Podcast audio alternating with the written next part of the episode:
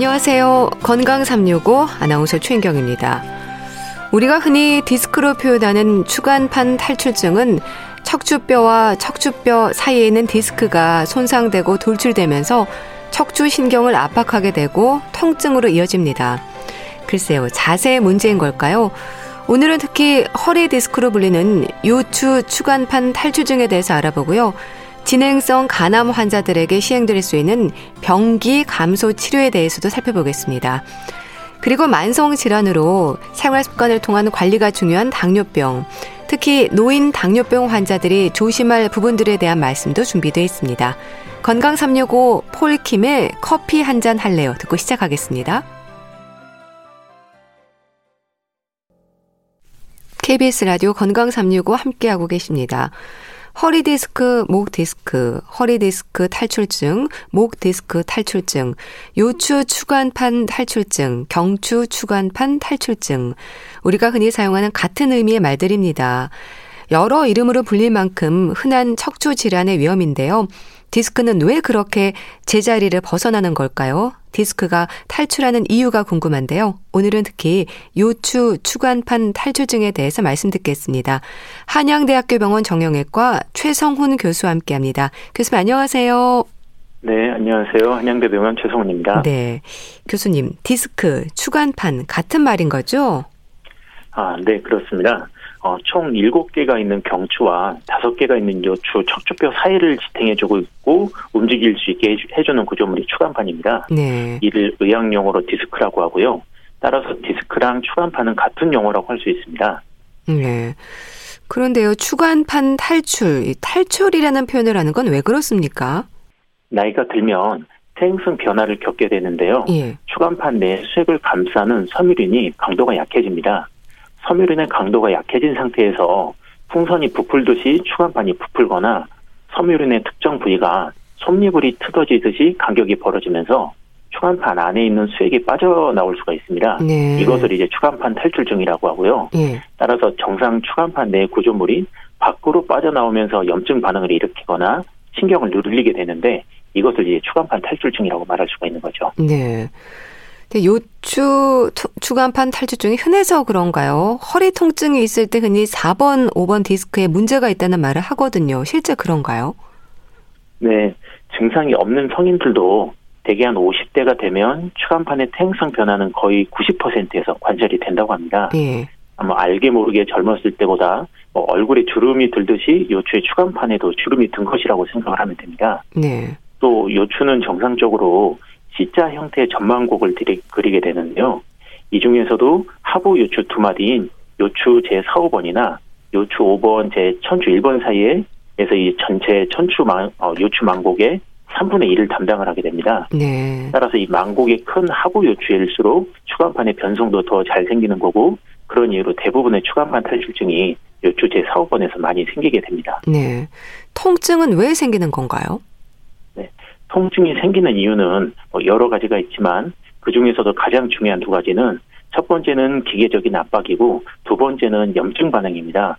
먼저 기계적인 압박이라고 하는 것은 탈출된 추간판이 뒤쪽으로 이동하게 되면 예. 척추관이라고 하는 내부의 신경들이 지나가는 통로가 있는데요. 이 통로에서 탈출된 추간판에 의해서 막히게 돼서 신경이 눌려서 생기는 증상들이 나타나게 됩니다. 뭐 예를 들어서 우리가 잘 때 팔을 잘못 두고 눌린 적이 있으면 다음날 되게 팔이 하루 종일 저릴 때가 있잖아요. 네. 그것처럼 만성적으로 탈출된 충합판에 의해서 신경이 눌리게 되니까 해당 신경의 감각 부위인 다리나 뒤쪽 엉치 부위가 어긋하고 저린 증상이 지속될 수가 있습니다. 네. 어, 또 하나는 이제 염증 반응인데요. 어, 뭐 소위 인토르킨, 원, 베타, TNL, 알파 이런 염증 매개 물질들이 있는데요. 이 물질들이 탈출된 추간판 주위에 몰려들게 됩니다. 정상적으로는 통증에 반응하지 않는 게 추간판인데 이런 염증 매개 물질들이 많아지게 되면 통증에 반응하는 수용체가 추간판에 없던 게 생기게 됩니다.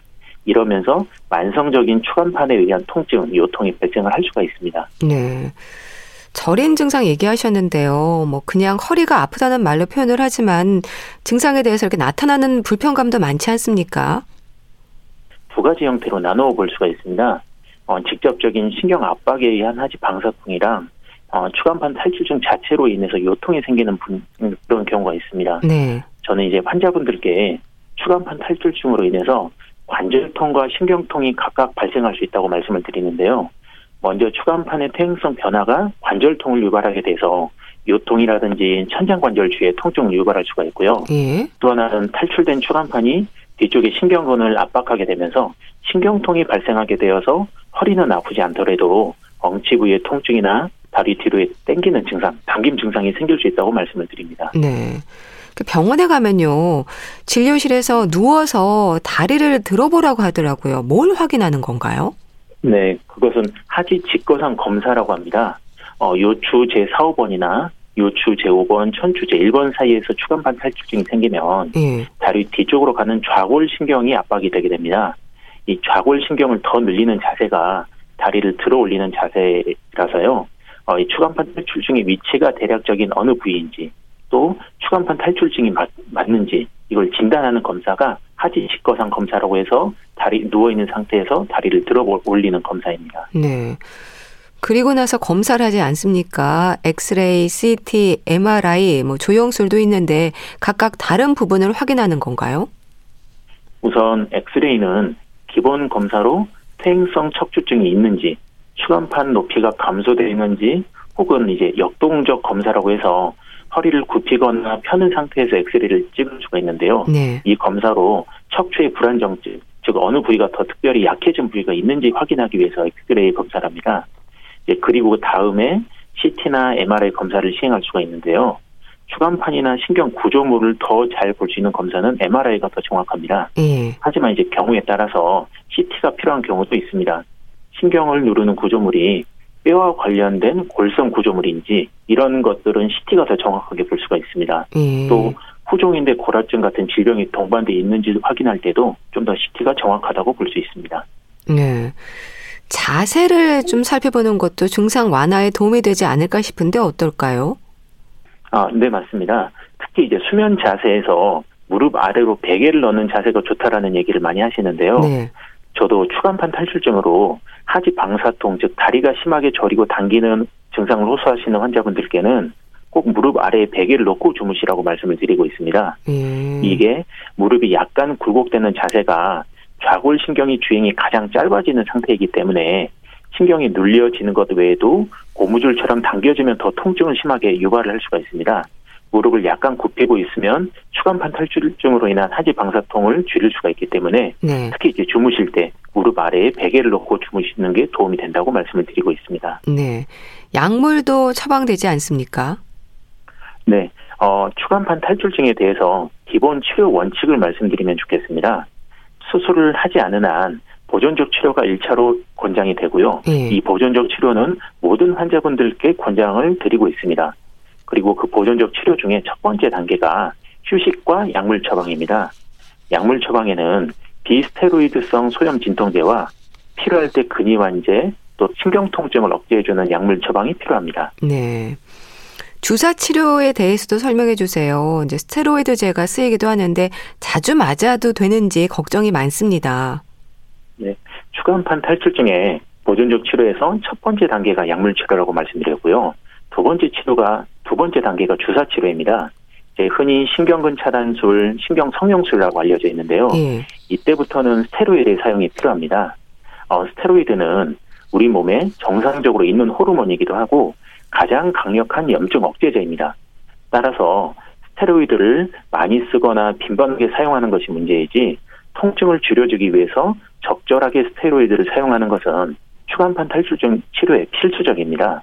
지금 당장 통증이 심한 환자분들께는 우선 급한 불을 먼저 끄고 향후 적절한 치료에 대해서 천천히 관리하는 쪽으로 치료 방향을 잡자고 말씀드립니다. 네. 물리치료는 어떨까요? 뭐 찜질, 고주파, 견인 치료까지 다양한데 어떤 경우에 효과를 느낄 수 있을까요? 네, 물리치료나 견인 치료 등은 추간판 탈출 중에서 어느 정도 효과가 입증된 보존적 치료 중의 하나입니다. 특히 견인 치료는 압박된 추간판을 늘려주는 효과가 있기 때문에 예. 권장을 드릴만 합니다. 어, 그래서 어떤 환자분들께서는 그런 의미로 운동기구에서 뭐 거꾸로 매달려 있는 소위 거꾸리 운동이 도움이 되냐고 묻기도 하시는데요. 음. 사실 도움이 안 되는 건 아니지만 낙상의 위험이 있기 때문에 모든 환자분들께 권장을 드리기는 어렵기는 합니다. 그 외에도 고주파 치료, 찜질, 도수 치료 등 충분한 보존적 치료가 모두 도움이 될 수가 있습니다. 네. 어, 다만 이제 추간판 탈출증이 호전되려면 충분한 시간이 필요하다는 것을 염두에 꼭 두시고 어, 또 도수 치료 등의 고가의 치료에만 너무 매달리지 않았으면 하는 바람도 같이 있습니다. 네. 그런 보존적인 방법들로도 여전히 통증으로 힘들고 점점 증상이 심해진다면 수술적 치료를 고려하나요? 네, 보존적 치료가 어느 정도 효과를 거둔다고 한다면 심각한 신경학적 결손, 즉 하지 근력이 지속적으로 감소하거나 대소변 장애가 생기지 않는다면 보존적 치료를 지속할 수가 있습니다. 실제 이 보존적 치료는 전체 추간판 탈출증 환자의 90%에서 효과가 있다라고 알려져 있습니다. 하지만 반대로 적절한 보존적 치료를 함에도 불구하고 통증이나 근력 저하 등의 증상이 지속된다면 네. 그때는 수술적 치료를 고려하는 것이 좋습니다. 네. 그런데 대소변을 보는 일에도 문제가 되고 근육 마비까지 오는 상태임에도 수술을 망설이는 분들도 많지 않습니까? 물론 신중할 필요도 있겠지만 필요할 때는 시기를 놓치지 않는 것도 치료 효과를 높이는 방법이지 않을까 싶은데 어떨까요? 네, 맞습니다. 어, 심정은 충분히 이해가 가면서도 가끔 안타까운 마음이 들 때가 있는데요. 환자분께서 정말 아파하시고 삶의 질이 떨어질 정도로 힘들어하면서도 네. 수술을 거부하는 경우가 종종 있습니다. 어, 최근에는 수술적 치료라고 할지라도 예전과 같이 피부를 크게 절개하지 않고 미세 감압술로 필요한 부분만 감압해서 회복이 빠른 수술들을 주로 시행을 하고 있습니다. 예. 따라서 뭐 믿을 만한 의사와 치료에 대해서 충분히 상의하면서 결정을 할 수 있다면 정말 수술이 필요하다고 판단이 들 때는 수술을 잘 받는 것이 후유증을 남기지 않고 회복할 수 있는 방법이 되겠습니다. 네. 가장 최선은 예방일 텐데요. 요추 추간판 탈출증의 위험을 막을 수 있는 방법 어떤 부분을 짚어주실까요? 네. 가장 중요한 핵심은 우리의 허리를 부드럽고 강하게 만들어야 한다는 것입니다. 어, 아무리 굵은 철사를 할지라도 100번을 굽혔다 폈다를 반복하면 특정 부위가 약해지면서 끊어질 수가 있잖아요. 네. 우리 허리도 단순히 근력 운동만 지속하는 게 아니라 모든 척추 관절이 충분히 이완될 수 있도록 부드럽게 만들어주는 것이 중요하다고 하겠습니다. 척추 앞쪽에 복부 근육인 장요근이 있고요. 척추 뒤쪽에 기립근 두 가지가 있습니다. 네. 이를 효과적으로 강화시켜 줄 수 있는 방법이 중요한데요. 예를 들어서 아침에 일어나실 적에 가벼운 윗몸 일으키기와 엎드린 상태에서 고개를 살짝 들어 올리는 정도 이런 동작을 어, 아침에 한 다섯 번 정도 반복을 해주신다면 우리의 척추를 부드럽고 강하게 유지하는데 도움이 될 것이라고 생각합니다. 네, 말씀 잘 들었습니다. 자, 오늘은 요추 추간판 탈출증에 대해서 말씀드렸는데요. 한양대학교 병원 정형외과 최성훈 교수와 함께 했습니다. 감사합니다. 감사합니다.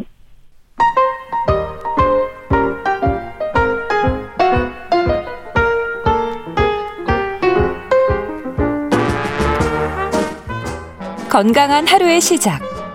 KBS 라디오 건강 365. 최윤경 아나운서의 진행입니다.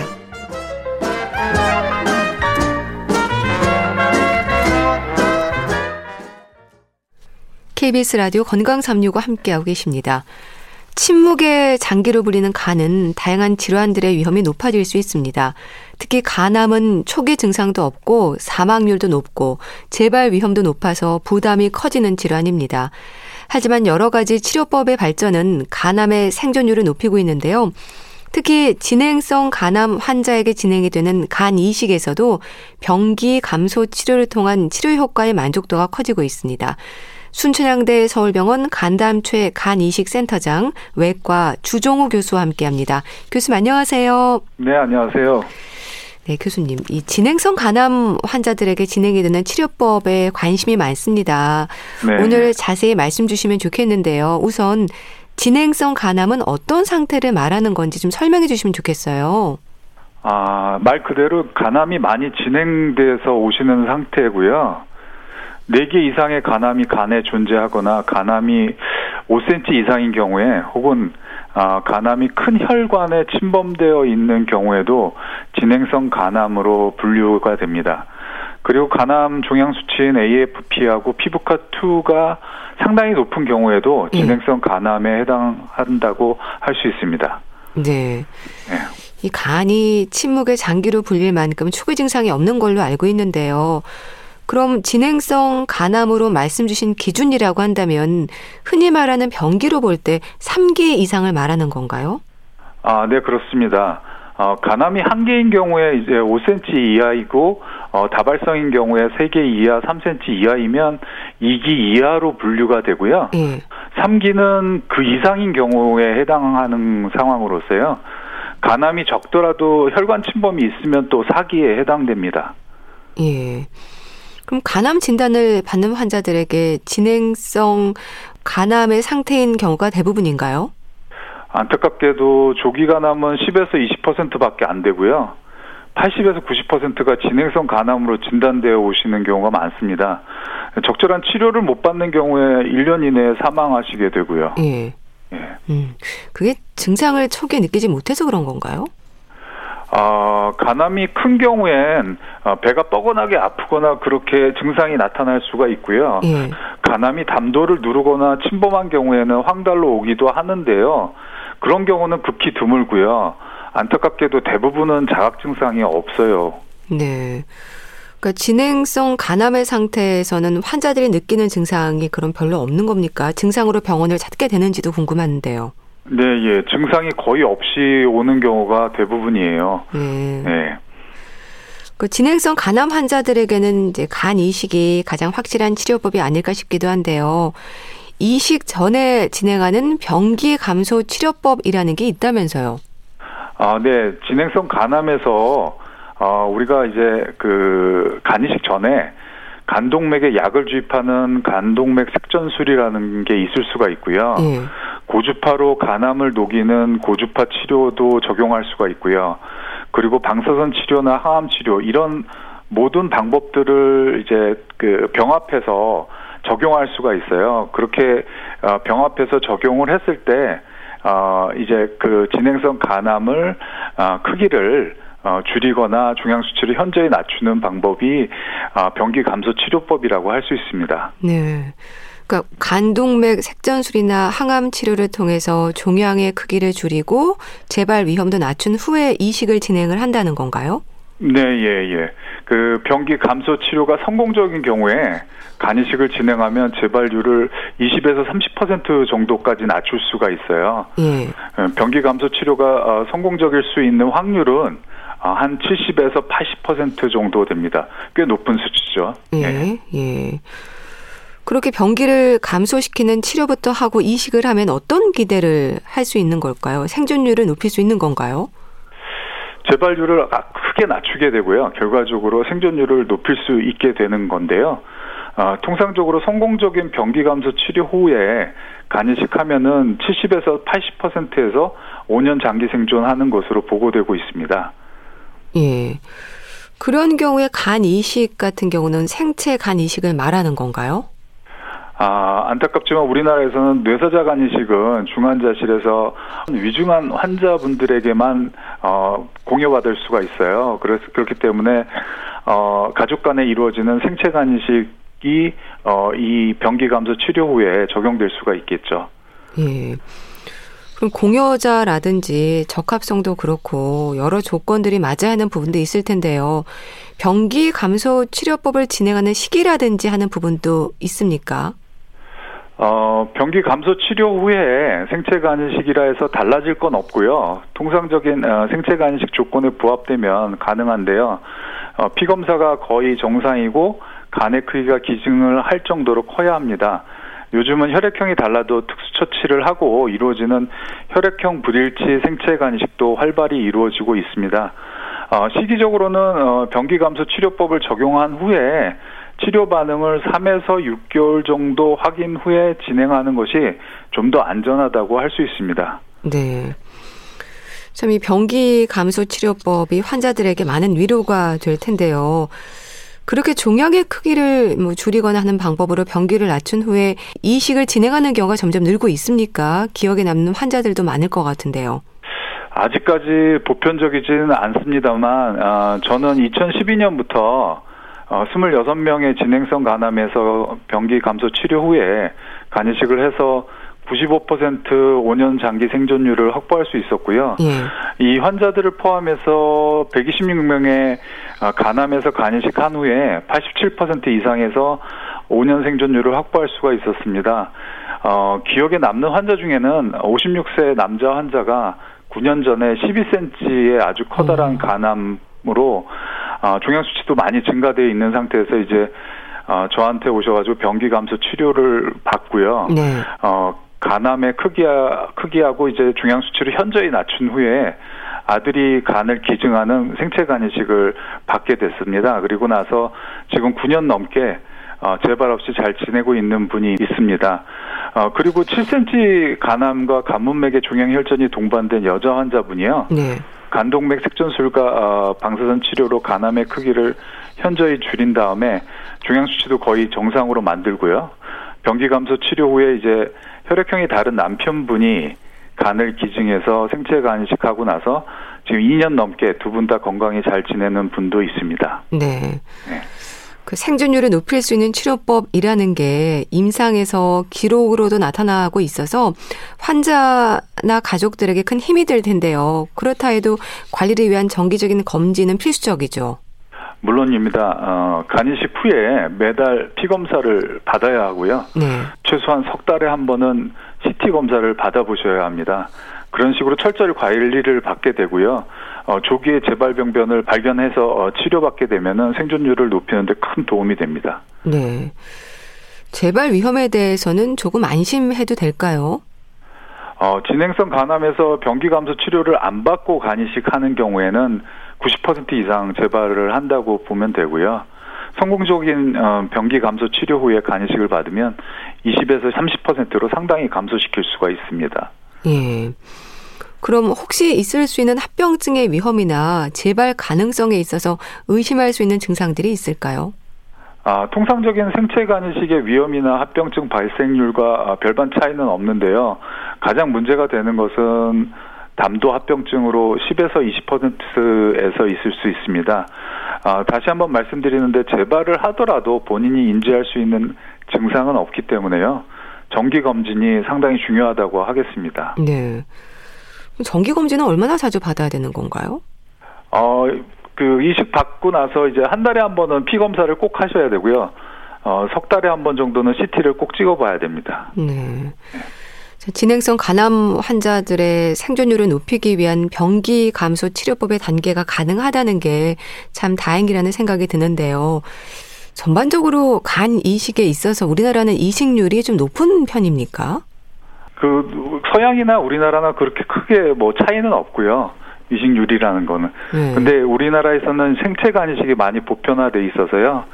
90% 이상 생체 간이식에 의존하고 있습니다. 예. 자, 오늘 간 이식에 대한 그 말씀을 들었는데요. 간암 예방을 위해서 신경 써야 하는 부분들이 있다면 좀 짚어주세요. 예, 우리나라는 B형 간염하고 C형 간염, 술 등에 의해서 이제 주요 간암 원인으로 알려져 있는데요. 어, 간염이 있는데 술을 드시는 것은 자살 행위입니다. 네. 어, 절대 에, 술 드시면 안 되겠습니다. 네. 비알코올성 지방간의 경우에도 간암의 위험으로 지적이 되지 않습니까? 예, 물론 맞습니다. 그 최근에는 비알코올성 지방간이 간암의 주요 원인으로 이제 또 자리매김하고 있는데요. 비만 인구가 늘어나면서 상당히 많이 어, 증가되고 있어요. 그래서 그런 것도 조심해야 될 것 같습니다. 예. 자, 오늘은 진행성 간암 환자들에게 진행이 되는 병기 감소 치료법에 대해서 알아봤는데요.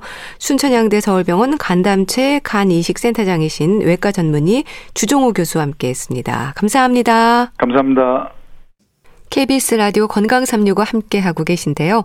핑크 마티니의 헤이 유진 듣고 다시 오겠습니다.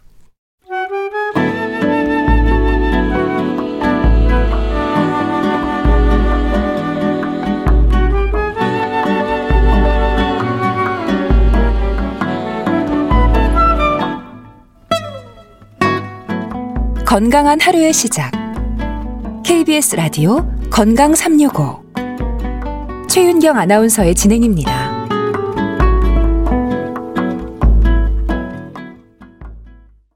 당뇨병은 만성 질환입니다. 합병증이 가장 큰 위험으로 지적되기도 하죠. 평생 관리가 필요한 당뇨병, 특히 노인들에게는 살펴야 하는 부분들이 많은데요. 분당 재생병원 내과 백현옥 교수와 함께합니다. 교수님 안녕하세요. 네, 안녕하십니까. 네, 교수님. 당뇨병은 만성 질환이고 만성 질환인 만큼 노인 환자가 많죠. 그렇죠. 우리나라 65세 이상 노인 4명 중 1명은 당뇨병이거나 아니면 당뇨병 고위험군에 속한다고 합니다. 예. 게다가 그냥 현재 걸린 사람이 많다도 중요하지만 그 당뇨병에 걸린 사람의 그 증가 속도가 다른 연령층보다 훨씬 빠르니까 앞으로 더 큰 문제가 될 것이다라는 게 진짜 문제겠습니다. 네. 참 혈당 관리가 중요하다는 건 누구나 아는 사실인데요. 노인들에게 당 조절 장애가 흔한 건 왜 그럴까요? 일반적으로 얘기할 때 이제 나이가 들수록 노인이 되면 10살씩 나이가 먹으면 공복 혈당이 1mg 퍼센트씩 올라가고요. 예. 식후 2시간 혈당이 5 내지 10mg 퍼센트씩 올라간다고 합니다. 그럼 도대체 왜 노인이 되면 혈당이 오르는 걸까? 네. 뭐 명쾌한 답이 없을 때 우리 하는 얘기 있죠. 노화 같다. 네. 그래서 뭐 노인의 제2형 당뇨병 같은 경우는 사실은 인슐린 저항성이 증가되고 또 노화에 의해서 췌장에 그 아일랜드의 기능에 장애가 생겨서 오는 것이다. 뿐만이 아니라 나이가 드시면 또 심장 기능 떨어지잖아요. 네. 그렇게 떨어지거나 이뇨제 같은 걸 드시는 분들 많이 계신데 이런 것들 역시 내당량을 악화시키기 때문에 전부 다 당뇨가 생기기 쉬운 그런 요소가 된다라고 말씀을 드릴 수 있습니다. 네. 또 당뇨병은 합병증의 위험에 더 조심해야 한다는 지적입니다. 이게 당뇨병 치료가 중요한 이유이기도 하겠죠. 맞지요. 단순히 피 속에서 당의 수치가 높기만 하지만 내가 사는데 아무 지장이 없다. 그럼 사실 이거 우리가 조절할 필요가 없잖아요. 예. 마치 키 큰 사람, 키 작은 사람이 사는데 지장 없는 것처럼. 예. 근데 문제는 지속적으로 혈액 속에서 당이 높을 경우에 여러 가지 합병증을 유발한다는 건데요. 뭐 급성이라고 한다면 갑자기 뭐 저혈당에 빠지거나 혹은 고혈당에 빠져서 케톤산증이나 고삼찰성 고혈당 증상 이런 것들은 뭐 혼수에 빠지거나 심지어 사망하는 경우도 있으니까 일단 심각하고요. 네. 근데 이제 주변에 둘러보시면 그 당뇨 환자들이 만성적으로 어떤 질환을 갖고 있나 좀 느낄 게 있는데요. 우선 왜 둘러보시면 심장 문제 있다 그러고 계속 약 드시는 분 계십니다. 예. 되게 심근경색하고 연관이 되죠. 그 다음에 중풍, 뭐 저기 사실 뭐 뇌졸중이죠. 뇌졸중 환자 역시 당뇨랑 연관되는 경우 많고요. 예. 또 당뇨 발이라고 들어보셨잖아요. 이거 시작해 갖고 뭐 심지어는 하지 전체 절단하는 사람도 볼 수가 있고 또 나 당뇨병인데 눈이 안 보여 하는 분도 계시고 또 만성 신부전 동반되는 분 많죠. 그러니까 어느 한 곳이 문제가 아니고요. 완전히 전신 질환답게 곳곳에 문제를 일으킨다는 게 문제입니다. 네. 그러니까 합병증의 위험이 그렇게 몸의 특정 부위가 아니라 전신으로 나타날 수 있어서 걱정인데요. 그러니까 혈관 질환부터 콩팥 그리고 안과적인 문제까지 참 다양하게 나타나네요. 그렇죠. 매우 다양하게 뭐 여러 가지가 나오는데 예를 들면 심근경색증 왜 생기냐? 아, 혈관 합병증으로 동맥경화가 생깁니다. 네. 심장에 혈관이 막히니까 생기고 뇌혈관이 막히면 뇌졸중 중풍이 생기고요. 그리고 당뇨발도 하지에 동맥에 폐쇄성 동맥경화증이 생겨서 피가 안 통해서 생기는 거거든요. 그리고 혈액투석 환자의 상당수를 보면 대부분 당뇨병으로 인해서 만성 신부전 왔기 때문에 되는 것도 있고 예. 또 망막의 혈관 과증식에 의하면 시력이 소실되는 등 정말 다양합니다. 네. 근데 그렇게 전신으로 합병증의 위험이 생길 수 있는 건 왜 그럴까요? 지속적으로 혈관 내 당이 높으면 어디에 문제가 될까 하면은 혈관 합병증을 유발하게 돼요. 예. 그래서 당뇨 합병증 그냥 간단하게 요약하면 혈관 합병증과 신경 합병증 두 가지다라고 말할 수도 있습니다. 근데 이제 혈관이 온 몸을 말하자면 이어주는 그런 그 혈관망이잖아요. 예. 그러니까 그게 어디에 가느냐에 따라서 여러 가지 문제가 생기는 거죠. 그래서 혈관 합병증을 작은 혈관 합병증, 미세혈관 합병증과 큰 혈관, 대혈관 합병증으로 나누는데요. 큰 혈관이 바로 아까 말씀드렸던 심장 혈관은 심근경색, 뇌혈관은 뇌졸중 중풍, 예. 그리고 하지는 당뇨병성 족부 질환 이런 것들이 있고요. 작은 혈관을 침범하는 게 바로 당뇨병성 망막병증으로 시력을 잃어버리는 경우가 있고, 그다음에 콩팥이 망가져서 혈액을 투석하게 되는 경우가 있고요. 예. 그거 외에 이제 당뇨병성 신경병증이 있는데요. 요거는 굉장히 조절이 되지 않는 손발의 말초신경 통증, 감각 소실이거든요. 이것도 참 환자로서는 굉장히 괴롭습니다. 이런 합병증을 막는 게 우리의 주 목표라고 할 수 있겠습니다. 네. 이런 당뇨병으로 인한 합병증의 위험은요, 노인들 삶의 질과도 연관이 되는 부분이라서 더 잘 살피고 조심해야 하지 않을까 싶습니다. 그럼요. 뭐 너무나 많은 합병증을 제가 열거를 했는데 심근경색 이후에 가령 신부전 그러면 사실 맘 놓고 활동을 못 하잖아요. 숨이 예, 차서. 예. 중풍이야말로 뭐 정말 걸리고 싶지 않은 병이니까 두말하면 잔소리겠고요. 말초 신경염은 약물로 조절이 사실 잘 안 됩니다. 이 통증이나 저림이. 그래서 잠도 잘 못 자고 삶의 질하고는 정말 정말 상극일 정도로 불편하고요. 네. 당뇨 발로 인해서는 발가락, 발, 그러다가 하지 전체까지 절단하는 경우가 물론 발생할 수 있고요. 또 오랫동안 당뇨병을 앓았을 때 신장 기능 저하로 혈액 투석을 하면 일주일에 두 번 내지 세 번은 꼬박 투석실에서 살아야 하잖아요. 예. 그리고 당뇨병성 망막병증으로 인해서 시력이 소실됐을 때 삶의 질은 뭐 제가 다시 말할 필요가 없겠습니다. 네. 참 꾸준히 챙겨야 하는 약 복용은 물론이고요. 식사, 영양까지 일상에서 챙겨야 하는 부분들이 참 많을 텐데요. 어떤 부분들이 강조가 될까요? 여태까지 계속 강조하지만 제일 큰 목적이 합병증 예방이다. 근데 그러려면 우리 뭐 해야 될까? 무엇보다도 혈당을 정상화시키는 게 정말 중요합니다. 예. 그래서 뭐 동맥경화성 혈관 합병증 막는 건데, 근데 문제는 당뇨하고 똑같은 병은 아니나 이게 세트로 나타나는 병들이 있어요. 고혈압 그리고 고지혈증. 네. 요것들이 동반됐을 때는 지금 말씀드린 합병증은 훨씬 더 가속화될 수 있고요. 이것들을 함께 잘 관리할 필요가 있습니다. 근데 더 재미있는 건 여기에 체중이 늘어난다. 그러면 인슐린 저항성이 커지고 고지혈증, 고혈압, 당뇨가 모두 악화가 되겠죠. 예. 이런 걸 바로 우리가 대사증후군이라고 하잖아요. 그래서 합쳐 보면은 자, 첫 번째 체중 조절이 1번입니다. 네. 그 외에 혈당, 혈압, 콜레스테롤 모두 잘 관리하셔야 되고요. 어떻게 관리해요? 먹는 것, 즉 식이요법, 두 번째 운동, 그리고 세 번째 적절한 약물 사용 세 가지를 조화롭게 관리해야지 우리가 어, 관리가 되겠습니다. 네. 그런데 이런 체중 관리에 있어서도요, 단순히 숫자로 표시가 되는 체중뿐 아니라 근육도 중요하지 않습니까? 체지방과 근육, 특히 근 감소증에 대해서는 무심할 수 있는 부분이지 않을까 싶은데 어떨까요? 맞아요. 근감소증이 또 웬 당뇨랑 관계 그런 생각이 네. 들 수도 있죠. 근데 실제로 연구해 본 결과들을 보면요, 당뇨병 환자는 근육량의 감소 속도가 당뇨병 걸리지 않은 환자들보다 두 배 이상 빠르다 그럽니다.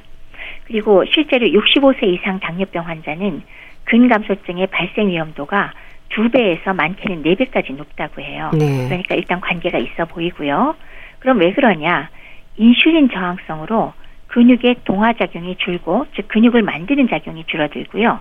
또 비만 세포에서 나오는 염증 반응을 증가시키는 물질로 인해서 근육 노화와 그리고 근육의 미토콘드리아 기능이 줄어들면 그걸로 인해서 근감소증이 발생한다고 합니다. 예.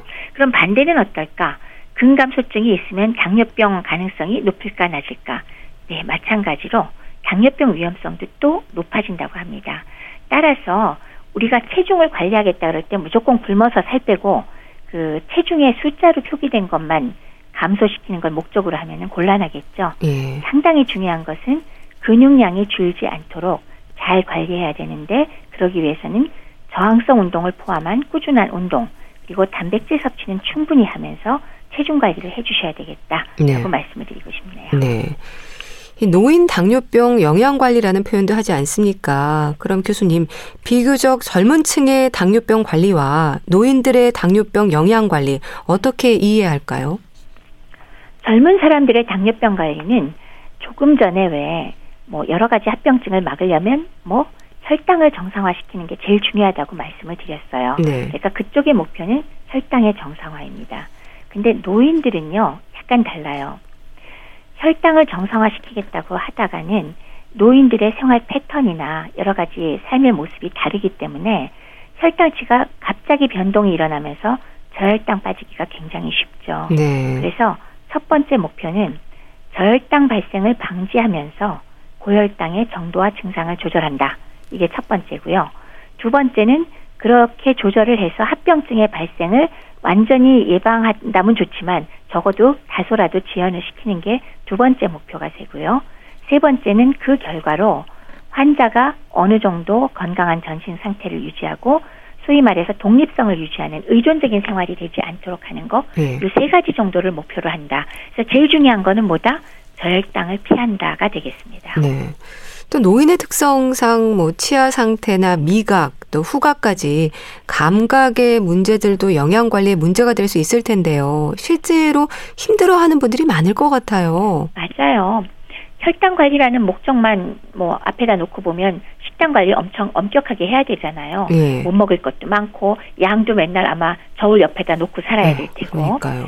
근데 노인들의 경우는 이미 치아 때문에 잘 씹지도 못하고 먹기가 어려울 때가 많고 또 미각이나 후각도 떨어져 있기 때문에 제한도 많고 이미 입맛도 떨어져 있는데 요것도 안 되고 저것도 안 되고 그러면 아예 먹을 게 없죠. 따라서 무조건적인 식사 제한은 오히려 노인들에게는 도움이 되지 않습니다. 예. 그래서 한 세 가지 정도 말씀을 드린다 그러면 노인의 당뇨의 경우는 자, 첫 번째 식사량을 엄격히 제한할 필요 없다. 자, 두 번째 그래도 굳이 피할 음식 있지 않느냐? 네 있습니다. 예. 지나치게 단 음식, 즉 정제된 당이 위주인 달콤한 빵이나 사탕이나 과자, 음료 그리고 지나치게 많은 양의 과일 요거는 좀 피하셔야 됩니다. 예. 그리고 세 번째 열심히 드셔야 되는 건 뭐냐? 단백질 섭취를 신경을 쓰셔서 잘 드셔야 됩니다. 예. 이렇게 세 가지 정도는 말씀을 드릴 수 있을 것 같습니다. 네. 그 영양의 균형을 위해서 이제 단백질 섭취 중요하다고 말씀하셨는데요. 근데 무조건 육식을 멀리 하는 게 좋다는 생각도 하시거든요. 어떨까요?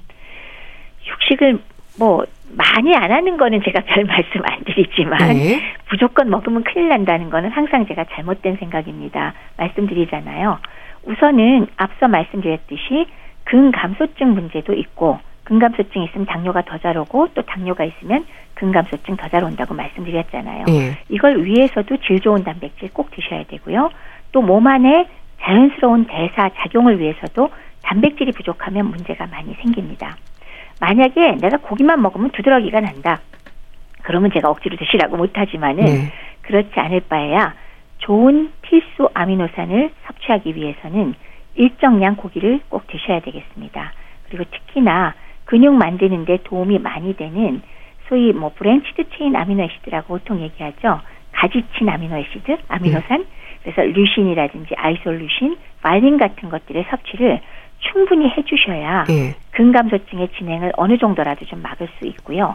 그거 외에도 아연이나 비타민 B12 그리고 철분 같은 것은 식물성보다는 동물성 식품으로 잡수셔야 흡수가 잘 되거든요. 예. 그렇기 때문에 이런 것도 부족하게 하지 않으려면 고기 절대 금지 하시면 좀 곤란합니다. 어느 정도 드셔야 되겠습니다. 예. 술은 어떨까요? 반주 드시는 분들도 많은데요. 그냥 한마디로만 해달라 그러면 예. 음, 원칙상 금지입니다. 예. 이유는 칼로리만 높아요. 그래서 그람당 7칼로리나 되기 때문에 보통 한두 잔만 먹어도 우습게 100칼로리, 200칼로리 뭐 그냥 섭취하니까 그것도 억울하고 그 다음에 이 알코올 자체가 췌장의 베타 세포에 부담을 많이 주고 인슐린 저항성을 또 일으키게 되거든요. 그리고 또 고혈당 유발을 많이 시키는 건 못지않게 저혈당에 푹 빠뜨리는 것도 역시 알코올의 역할입니다. 왜냐? 간 기능을 떨어뜨리기 때문에 혈당이 조금 떨어졌을 때 보호작용을 하는 당 생성을 막아버리거든요. 예. 그것뿐만이 아니라 각종 합병증 유발률을 훨씬 높이게 되고요. 또 알코올 섭취를 과다하게 되면 지방이 좀 더 축적이 되기 때문에 안 그래도 안 좋게 진행이 되는 고지혈증이나 동맥경화증 유발을 더 악화시키고요. 당연히 간경변증, 지방간, 췌장염 원인이 되니까 원칙은 금지. 근데 그래도 내가 먹어야겠다. 그러면 자, 첫 번째 조건 주치 허락하에 가능합니다라는 말 들으시고서야 드실 수 있고요. 네. 두 번째는 혈당 조절이 현재 잘 되고 있어야 되고요. 세 번째는 저혈당 빠졌을 때 대처법을 정확히 알고 있을 때 그럼 얼마큼 먹을 수 있냐? 많이 드셔도 한두 잔입니다. 그리고 주 1회 내지 2회 이내로 드셔야 됩니다. 네. 그 이상 안 됩니다. 그러니까 네. 포기하는 게 더 나을 것 같습니다. 그리고 또 소화 능력도 살펴야 하는 부분이지 않을까요? 그렇죠. 연세가 높아지면 소화 기능이 떨어져 있는 분 많이 계시죠. 근데 재밌는 건 우리 왜 채소나 섬유소 같은 거 당뇨에도 좋고 건강에도 좋으니까 많이 드시라 그러잖아요. 네. 근데 문제는 뭐 저장 능력, 치아도 좋지 않고 안 그래도 소화 기능이 떨어지는 노인한테 이거를 많이 먹어라 그래 놓으면 사실은 복부 팽만감이나 복통을 또 유발할 수도 있다는 것도 신경을 써야 되거든요. 그래서 조리 방법이 좀 더 소화가 쉽게도 하고 소량씩 자주 섭취하는 것도 고려해서 옆에서 제공하실 때는 많이 신경을 쓰셔야 할 것 같습니다. 네. 그리고 또 교수님, 당뇨병 환자들에게는 특히 혈당 강화제나 인슐린을 사용하는 경우 저혈당에 빠지지 않도록 조심하는 것도 중요하겠죠. 그렇죠. 저혈당증이 생기는 흔한 원인은 금방 말씀하셨듯이요. 경구용 혈당 강화제나 아니면 인슐린을 사용하는 사람이 평소보다 음식 섭취량이 적거나 아니면 활동량과 운동량이 과한 경우에 발생할 수가 있겠죠. 네. 근데 반대로 식사와 운동은 평소대로 했으나 인슐린이나 경구용 혈당 강화제를 실수로 또 과량 투여하는 경우에도 발생할 수 있잖아요. 근데 그렇게 생기면 기운이 없는 거는 뭐 처음 느껴지는 증상이고 몸이 떨리거나 식은땀 나고 현기증 생기고 불안감, 가슴 두근거림, 공복감, 두통, 굉장히 피곤한 거 이런 것들이 발생하는데 네. 오랫동안 지속되면 왜 경련 발작 일어날 수 있고 쇼크까지도 초래되니까요. 의식을 잃고 생명의 위험이 생길 수도 있죠. 그래서 이런 증상 나타나는 초기에 바로 저혈당이 더 진행되기 전에 혈당을 올릴 수 있는 음식 같은 것들을 섭취해서 빨리 피하도록 하는 게 중요하겠습니다. 네. 그럼 저혈당의 위험은 뭐 불규칙한 식사라든지 식사 습관과 연관이 있을까요? 우리가 왜 혈당이 높다고 해서 사용하는 혈당 강화제나 주사를 사용하는 인슐린은 사실 지능이 없잖아요. 네. 그러니까 우리가 조금 먹었다고 걔들이 작용을 적게 하고 그러지는 않거든요. 무조건 혈당을 낮추는 작용을 하니까 식사가 불규칙해서 오랫동안 속이 비었건 술을 마셨건 운동을 과하게 했건 사실 효과는 똑같이 나오죠. 네. 그렇기 때문에 불규칙한 식사로 인해서 어, 제대로 식사를 못 하셨을 때는 혈당 강화제를 줄이거나 오히려 보류할 필요가 있고 다시 잘 조정하셔야 할 거고요. 네. 결국 중요한 거는 일정 시간에 일정량 식사하는 습관 잘 유지하시는 거 정말 필요합니다. 네. 또 젊은 층의 당뇨병 환자들보다요. 노인 당뇨병 환자들에게 저혈당의 위험은 더 높습니까? 많이 높습니다. 예. 여러 가지 이유가 있지만 만약에 약간 혈당이 떨어지는 경향이 있을 때 정상 젊은 사람들의 경우는 췌장에서 글루카곤 호르몬을 분비해서 간에서 당을 생성하도록 해서 조절을 합니다. 근데 노인은 간 기능, 췌장 기능 떨어졌으니까 이 대처가 잘 안 되고 저혈당 증상도 인지를 못하니까 혼수 빠지기 쉽거든요. 예. 그다음에 두 번째 이유라면은 불규칙한 식사 자체로도 저혈당 발생 가능성이 높은 데다가 노인들 대부분 병이 많으니까 약제를 많이 복용하잖아요. 예. 그로 인한 상호작용 또한 저혈당 유발이 되기 쉽고요. 세 번째라면 또 오랫동안 당뇨를 앓다 보니까 당뇨병성으로 콩팥 기능이 떨어지거든요. 그러다 보면 지속적으로 먹던 혈당 강화제가 서서히 몸에 쌓이면서 대사 배설이 안 되니까요. 약효가 또 과해지는 걸 인지 못할 때 또 생길 수가 있고 네. 그 다음에 또 노인들 인지 기능 조금씩 떨어져 있을 때 많잖아요. 그러면 밥을 까먹고 안 먹거나 약을 두 번 먹거나 이런 것들이 전부 다 저혈당 빠질 가능성을 굉장히 높입니다. 네. 자, 그럼 노인 당뇨병 환자들의 일상 좀 혈당 관리를 위해서 꼭 지켜야 하는 부분들 짚어주세요. 네. 첫 번째는 규칙적인 식사 하셔야겠죠? 그러면서 어떤 내용으로 골고루 드시되 채소와 특히 단백질 충분히 어, 드시는 게 필요할 거고요. 그러나 음식 종류는 지나치게 제한할 필요는 없습니다. 예. 자, 세 번째는 제한할 필요가 없다고 해서 그러면 이런 것도 많이 먹어도 되느냐. 조금 문제가 될 거는 말씀을 드린다면 지나치게 단 음식은 그래도 피하시고 과일 너무 많이 먹지 마시고요. 그리고 술 절제 저는 뭐 아예 금주 권합니다. 그 다음에 어, 요거는 먹는 것이었고요. 운동으로서는 저항성 운동을 반드시 포함해서 규칙적인 운동 하시고요. 네. 그 다음에 마지막으로 연세 높은 분들은 혈당 강화제 사용 경우에 저혈당을 정말 정말 주의해 주십사 하는 거고 종합해서 얘기했을 때 너무나 스트레스 받지 말고 즐겁고 활기 있게 사셨으면 좋겠습니다. 네, 알겠습니다. 자, 오늘은 노인들의 당뇨병 관리에 대해서 말씀 들었는데요. 분당 재생병원 내과 백현옥 교수와 함께 했습니다. 말씀 감사합니다. 네, 고맙습니다. 보아의 온리 원 보내드리면서 인사드릴게요. 건강365 아나운서 최인경이었습니다. 고맙습니다.